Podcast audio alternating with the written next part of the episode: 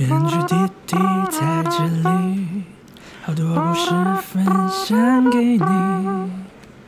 电影和小说，漫画和动画，通通都可以。Hello，欢迎来到编剧弟弟的故事世界，我是编剧弟弟。今天和大家聊一下什么是编剧这件事情，就是。就编剧到底要怎么样定义？编剧，编写故事的人，编写剧本的人，编写影片脚本的人，就，他是一个职业，但他不像医生或律师什么的，就是有一种什么特别的考试，然后考过了，你就可以编剧自称，什么编剧能力指定技能考试之类，就。他没有这样的东西，所以对于我们来说，我之前一直纳闷，到底怎么样的情况下我才能够自称自己是一名编剧？因为他就没有定义，编剧太广了。你要说影片的脚本、电影是一种，连续剧是一种，我拍 YouTube 短片我也需要脚本，所以到底怎么样定义何为编剧？就这没有办法，所以。在我一开始我就一直在思考，就是什么时候我可以自称自己是一名编剧？假如我现在跟外面一个业界很资深的编剧说：“嘿，我是编剧”，我大概会被笑吧，就是可能会觉得：“哎，你凭什么？你有什么特别作品很厉害被认可的拿出来啊，可以给大家看一下。”但是我没有这样的东西。我一开始以为编剧就是。写故事，所以我在初期我就很认真的去学习写故事这件事情。那后来我发，后来我发现不对啊，不能只是写故事而已。编剧是要写的是影片的脚本，也就是它是一种蓝图，就是影片的蓝图，就像我们盖房子，房子需要建筑的蓝图一样。我们拍影片是根据我们编剧所写剧本。而拍出来的，所以它是有特殊的格式，所以我就 OK。那我不是只学写故事，我要学习如何用一个业界大家都认可的方式来写故事。所以呢，我就买了很多的剧本来研究，然后呢，学习怎么用他们的格式来呈现我的故事。那后来 OK，我算是了解怎么样用他们的格式去把剧本写出来。那我是一个编剧吗？嗯，可是。我写出来剧本，我的故事还没有被认可，也就是还没有被拍出来过。我没有被拍出来的作品，我能够自称自己是编剧吗？后来很幸运，我得到一个机会，一个微电影，然后这微电影让我可以把我的作品就是拍出来。那我亲眼见证了一个影片完成的过程，我跟导演对稿，然后修对了再修，修了大概七八次、八九次，然后修完之后。哇！一直重写，写到后面终于被终于 OK 了，然后看到一大群人围着我的文字，围围着我的剧本，开始进行制作，开始进行拍摄，那个那个感觉很特别，就是你看着你的文字，我们叫影像化，我们看着我的文字，然后慢慢被影像化的这个过程，就是很感动。然后到最后经过了剪接、配乐，然后最后在投影幕上看到我的作品。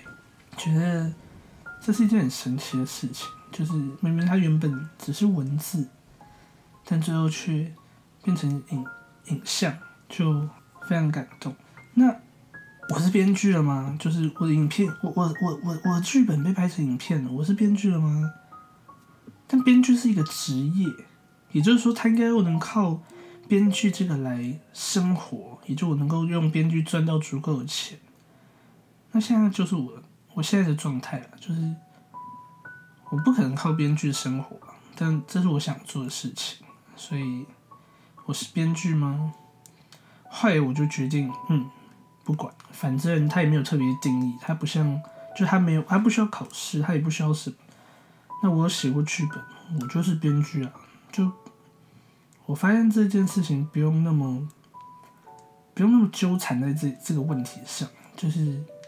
到底是不是编剧这件事情？我觉得我是我是个相信吸引力法则的人，就是如果你想要一件事情，真的很想要，然后开始往朝着这样的一个方向去行动，你就会慢慢越来越接近它。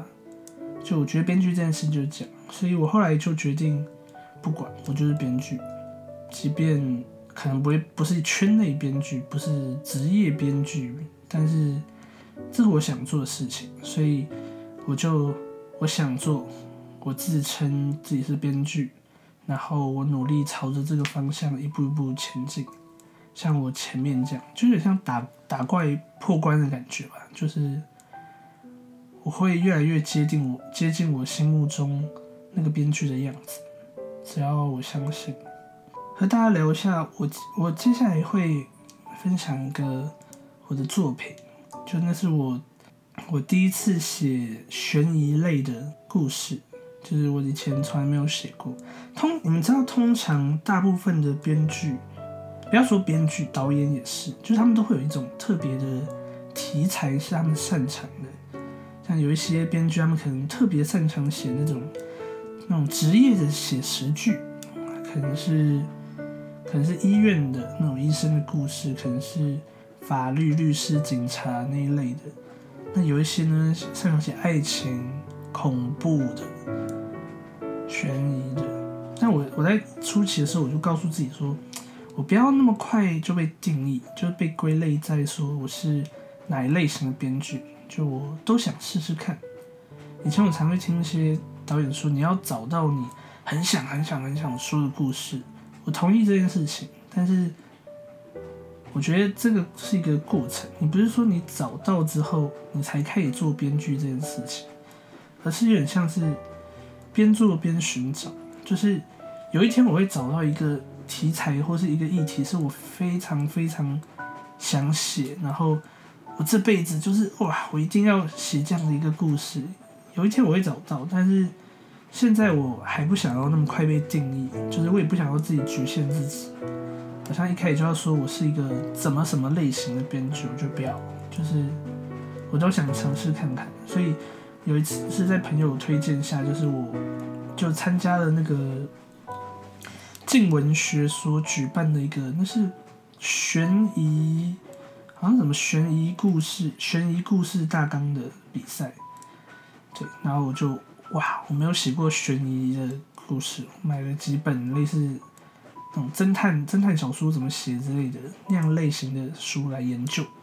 然后呢，我就尝试写了我第一个悬疑故事。那我等一下会分和大家分享。这个故事和大家聊一下，我对我那时候，嗯，对，就这个中间还有一个插曲，我觉得蛮有趣的。那时候我去，我我参加了这个静文学的悬疑故事比赛，然后我当时心境就是我我有前面第一次参加另外一个比赛，也是剧本比赛，我就得奖，然后我就我那时候心高气傲，就是觉得哇，我怎么第一次比赛就得奖？那第二次目标当然就是再拿一个奖喽，然后就是对一个一个自信心爆棚的的时候，然后我也就写了这个故事，然后我也觉得哇，这个故事感觉还不错嘛，就是感觉蛮有机会得奖的，然后就投出去了。后来我参加，后来我参加了一个好像台北电影委员会举办的一个类似。媒合会就是剧本的那种媒合会的感觉，就是你要说媒合会嘛，茶会啊，就是他让很多的创作者聚在一起，然后彼此可以交流一下。如果你是编剧者，你就可以和大和一些制作方聊一聊你的剧本、你的故事。那有一些呢，可能是制片，有一些是导演，就是大家可以聊这样子。然后我那时候在那边就遇到了静文学里面的人。然后我就跟他，我我会跟他聊，就哎，我也有参加这一次的那个悬疑比赛，悬疑故事比赛。然后呢，就问他说，那个报名的情况怎么样？就是打听一下敌情这种感觉。然后他说，哦，我这个报名很踊跃啊，就是来参加的大概报名就上百，就上百人，好几百人这样。然后我听了我就心凉了一半，就哇，上百人，我要从我的作品要从上百人作品中脱颖而出这样。有可能吗？对，然后最后也确实就我没有得奖，然后那时候蛮失落的，但我后来想想，就是就是参加这种比赛，当然这是一个可以让别人看见自己的一个机会，所以大家为了得奖，为了为了让自己会想要得奖是很正常的一件事情。但是回归创作的本质，就我还是觉得创作就是应该要写自己喜欢的东西，写自己有感觉的东西，就是而不是好像要为了得奖或怎么样而特别去改变什么，就是你写出来创作对创作者来说，你写出来的东西就是你自己，就是你不能够对自己撒谎，写出不是你的东西。就是我知道我这样说，可能很多人就说啊，你这一听就知道菜迷吧，就是你真的到外面到到业界开始接案的时候，你有可能说什么哦，这不是我的东西，所以我不写。有可能吗？根本不可能嘛！你你到时候金主说什么，你还不是要照，还还不是要乖乖照着写？对我懂，就是我我前面经历了那一次那个被拍出来那个作品，的确就是我一改再改三改，就改到后面，它已经不是我的东西，它已经不是我的东西了。就是里面的我的意念，在作品中的意念是几乎是消失的。但是那个状况下，当然我还是需要照着。案主的方向去修整这个故事，我懂，但我们不需要在还没有被金钱约束的时候就这样约束自己，就那只是一个比赛，或是就是在很很早期的时候，这个时候可能我们还不是所谓的全职编剧，然后还不是所谓的需要被金钱追着跑的这样的编剧。我觉得这个时期是蛮宝贵的，就是因为就是因为没有人约束，没有被金钱约束，还没有被资本主义的压制压住的时候，我们还可以创作自己想创作的东西。我们想写什么就写什么，或许有一天也还是会，当你真的接案子，还是会该低头的时候还是要低头。但就是我不想要在这么早的时候就。就这样，就为了只是一个奖，然后改变自己所想写的东西。对，像我把作品放到就录起来放到 podcast 这件事情，就这件事情在业界听起来话，应该也会很蠢吧？就是你写的东西是有版权的、有价值的，那你把东西放上来，谁还要买你的故事？就是。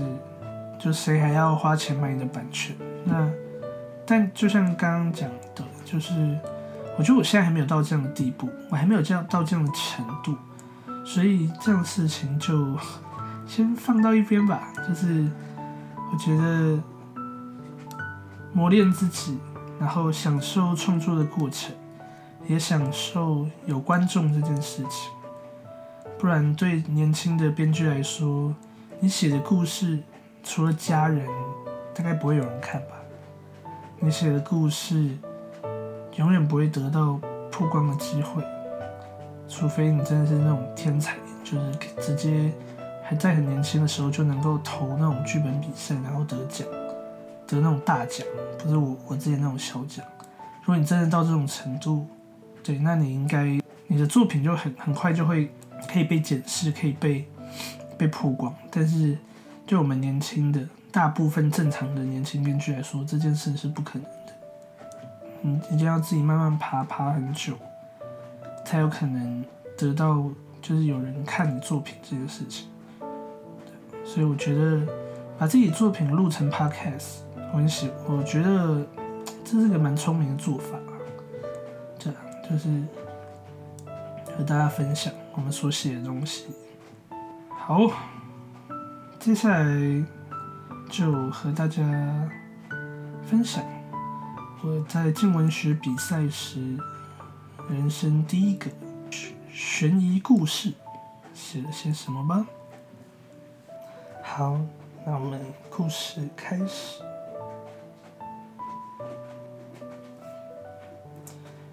还记得那是一个下着雨的夜晚，李觉下班后撑着伞。散步回家。和平时一样，他喜欢走路。走路可以让他的心静下来，可以发现许多平时容易错过的事物。而那天晚上，他也确实发现了什么。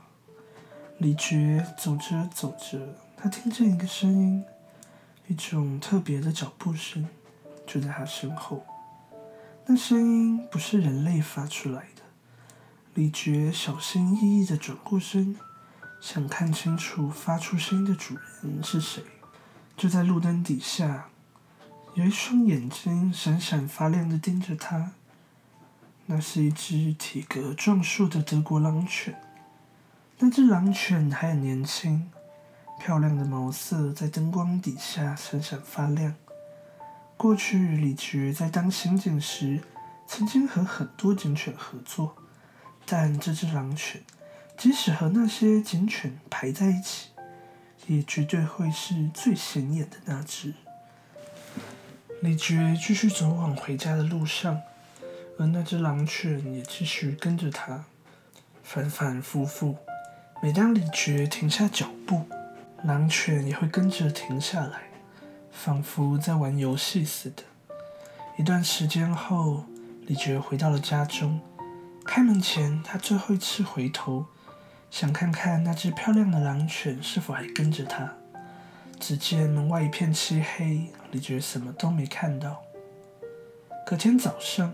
李觉出门上班，他发现门口掉了一条黑色的布，他拿起来一看，发现那是一条领带。他将领带顺手收进包里，想说等等再拿去丢了。他来到警局，年轻警察看到他都纷纷向他敬礼，但他知道这些尊敬都是虚假的。李觉看得出来，不论他过去是多么风光的刑警。现在的他就只是派出所的小员警罢了。李觉回到座位，从包中拿出刚刚那条领带，发现领带的末端沾有血迹，虽然已经干掉变黑了，但以他的经验，他一看就知道那绝对是血。但是血又怎样？可能只是某个喝了酒的醉汉不小心弄伤了自己。他将领带丢到一旁的垃圾桶。到了傍晚，李觉注意到外面做笔录的地方有些骚动，他便上前观望。来报案的是一名叫小乔的年轻女人，她拿着一张照片，宣称自己的丈夫昨晚出门后就失踪了。李觉看了那张照片，那是他们夫妻和一只德国狼犬的合照。这时，他看着，忽然想起昨晚跟在他身后的那只狼犬，它们长得很像，但李觉不太确定。于是，他向小乔拿了那张照片，安抚他之后，就先让他回去了。那天晚上，李觉回家的路上都仔细观察着四周，心想昨晚的那只狼犬是否还会再出现，但没有。一路上连半只野狗都没有看到，直到晚上深夜的时候，李觉熟睡时，门外忽然出现了非常大声的犬吠声。他赶紧穿上衣服出外查看，果然，昨晚的狼狗站在门口，大声的吠叫着。李觉拿出口袋中的照片，它果然就是照片中同一只狗。嘿，这是你的主人没错吧？李觉指着照片中的李宇翔说：“我记得你的名字叫肖可。”小可动了动左耳，将头歪向一边，仿佛他听得懂李觉在说什么。小可默默地往回走，从草丛中叼起一个东西，放在李觉面前。他看着眼前的东西，心里忍不住颤抖了一下。摆在眼前的居然是一根人类的手指。李觉赶紧回到房间，拿了一个塑胶袋，将手指放在里面。嘿，你知道这根手指的主人在什么地方吗？李觉问。小可再次动了动左耳，歪了一下头。他回头走到门口，盯着左边的方向。李觉骑上脚踏车，开始跟着肖可。他们一路来到了山上，到了车子没办法骑的地方，他就下车改用走的。最后，他们来到了一棵大树前。大树的树根被挖得乱七八糟，而就在那里，一只人类的手臂铺露在外。干得好，小可！你真是一只聪明的狗。很快的，法医、监视小组和许多刑警都来到现场。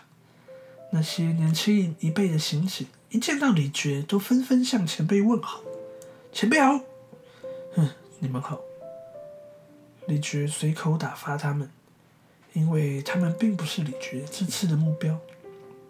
这案子可是他等待已久的大好机会，他希望可以透过这个案子成功回到刑事部去。他已经收购派出所了。李觉找到了负责这次案子的小队长，那是他过去的学弟。他和学弟谈好，只要他这次协助破案。学弟就会向上级长官帮他说好话，让他重新调回刑事部。学弟同意了。根据法医的鉴定，死者肖宇翔身上有遭受殴打的痕迹，双手曾遭捆绑，这是曾经遭到拷问的证据。而他的手臂上有针孔，尿液也呈现出海洛因的阳性反应。没过多久，死者家属小乔也来到了警局。小可一听见小乔的声音，就摇着尾巴扑向小乔的怀中。小乔边哭边紧紧抱着小可。小可好像感受到了情绪，或是他知道发生了什么事，也跟着发出哀伤的悲鸣声。等小乔心情平复后，李觉开始向小乔询问一些问题。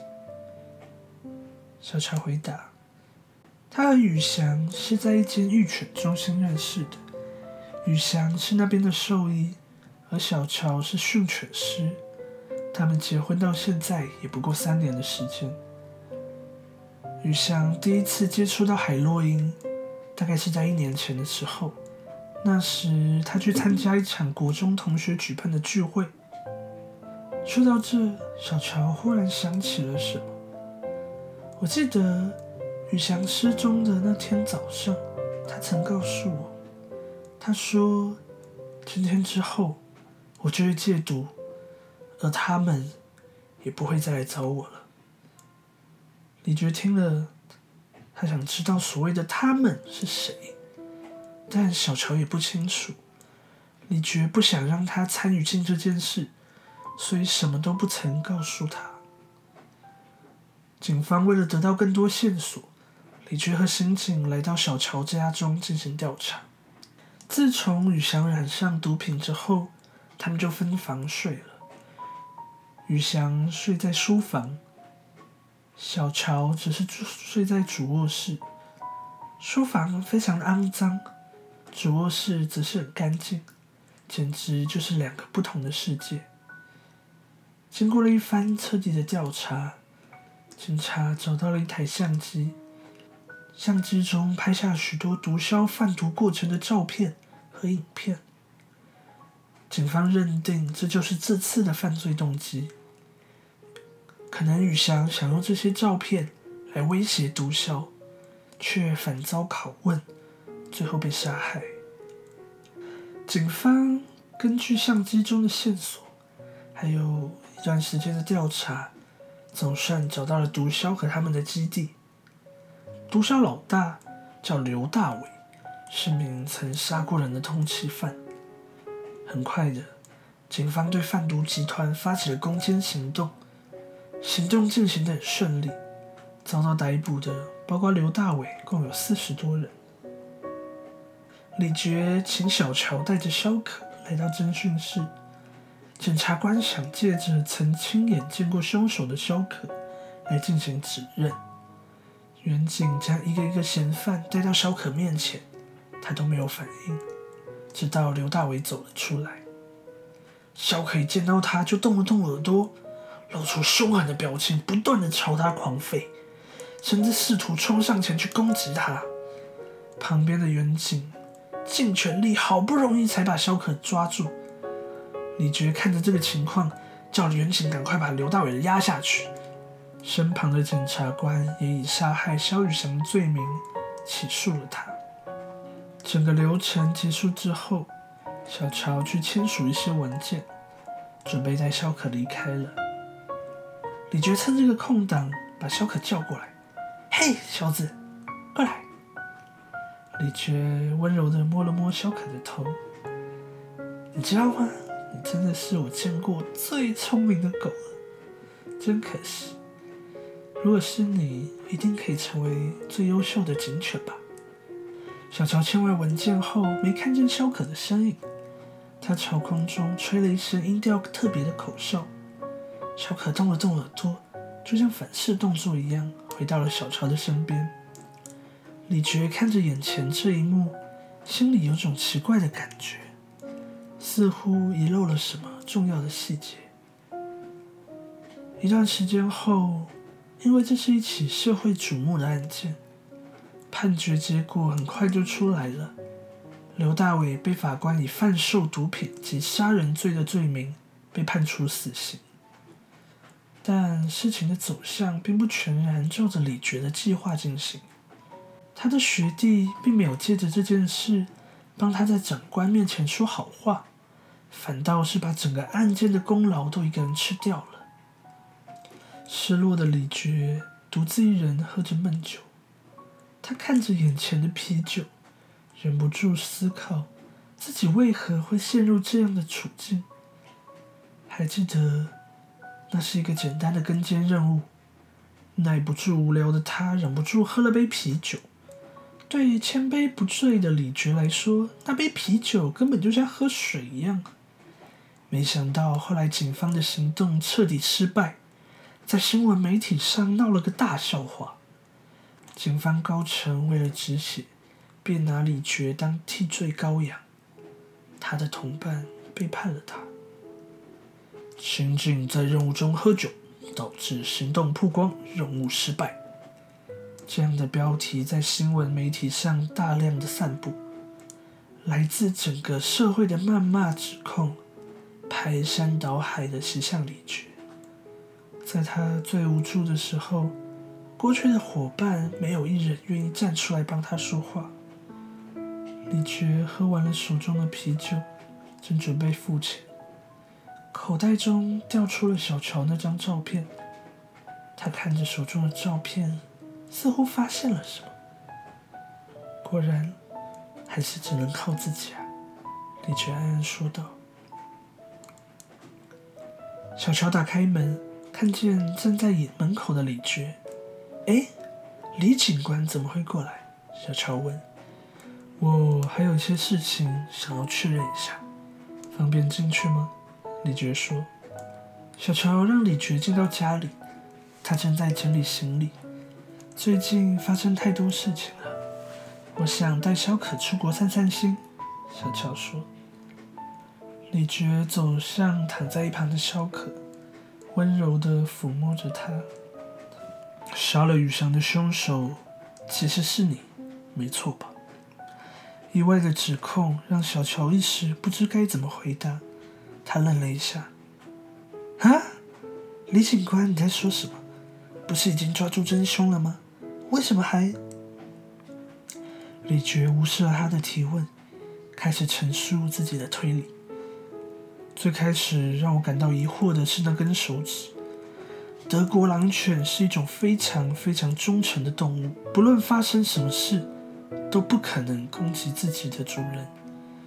即使是尸体，我也不相信肖可会亲手咬下主人的手指。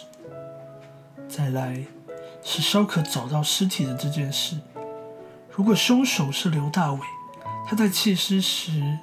为了掩人耳目，一定会开车。那天晚上还下了雨，既然如此，肖可怎么可能尾随在后而发现尸体呢？唯一的可能就是凶手是亲自带着他到山上弃尸。最后，让我开始起疑心的点，就是这张照片和这个家中萧可生活的种种痕迹。宇翔从来就不是萧可的主人，萧可唯一认可的主人是你，于小乔。小乔听完后冷冷的笑了一声。天哪，这太扯了！就因为我的职业是个训犬师吗？李警官，你可知道，今天就算是世上最聪明的牧羊犬，也无法独自完成这样复杂的指令。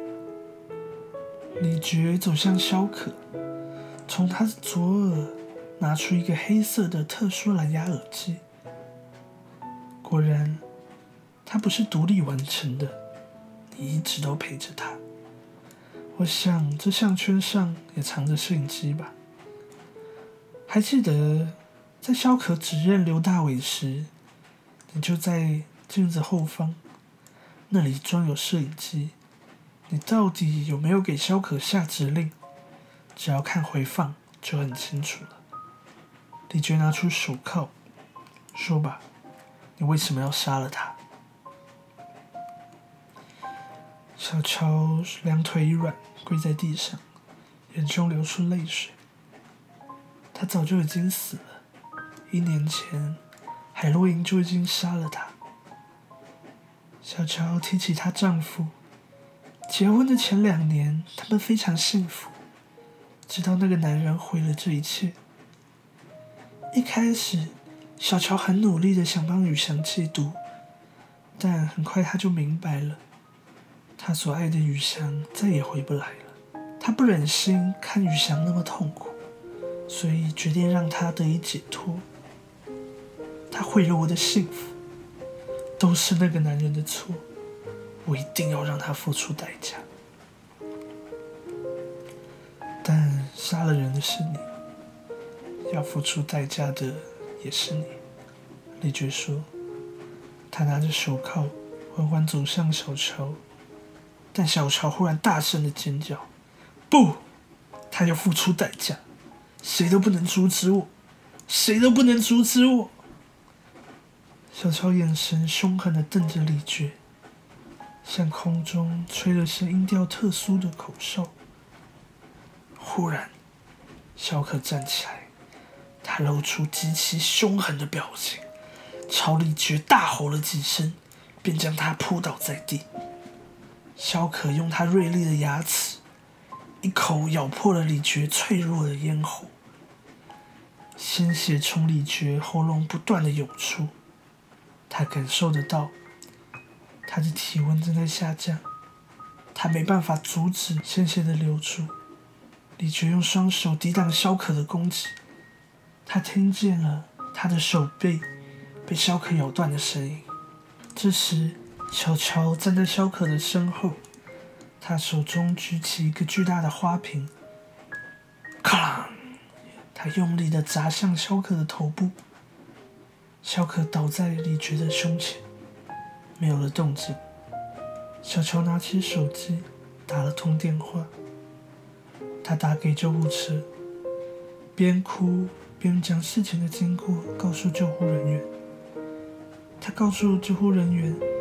有一个警察来到他的家中，感觉怪怪的，不知道是不是喝了酒。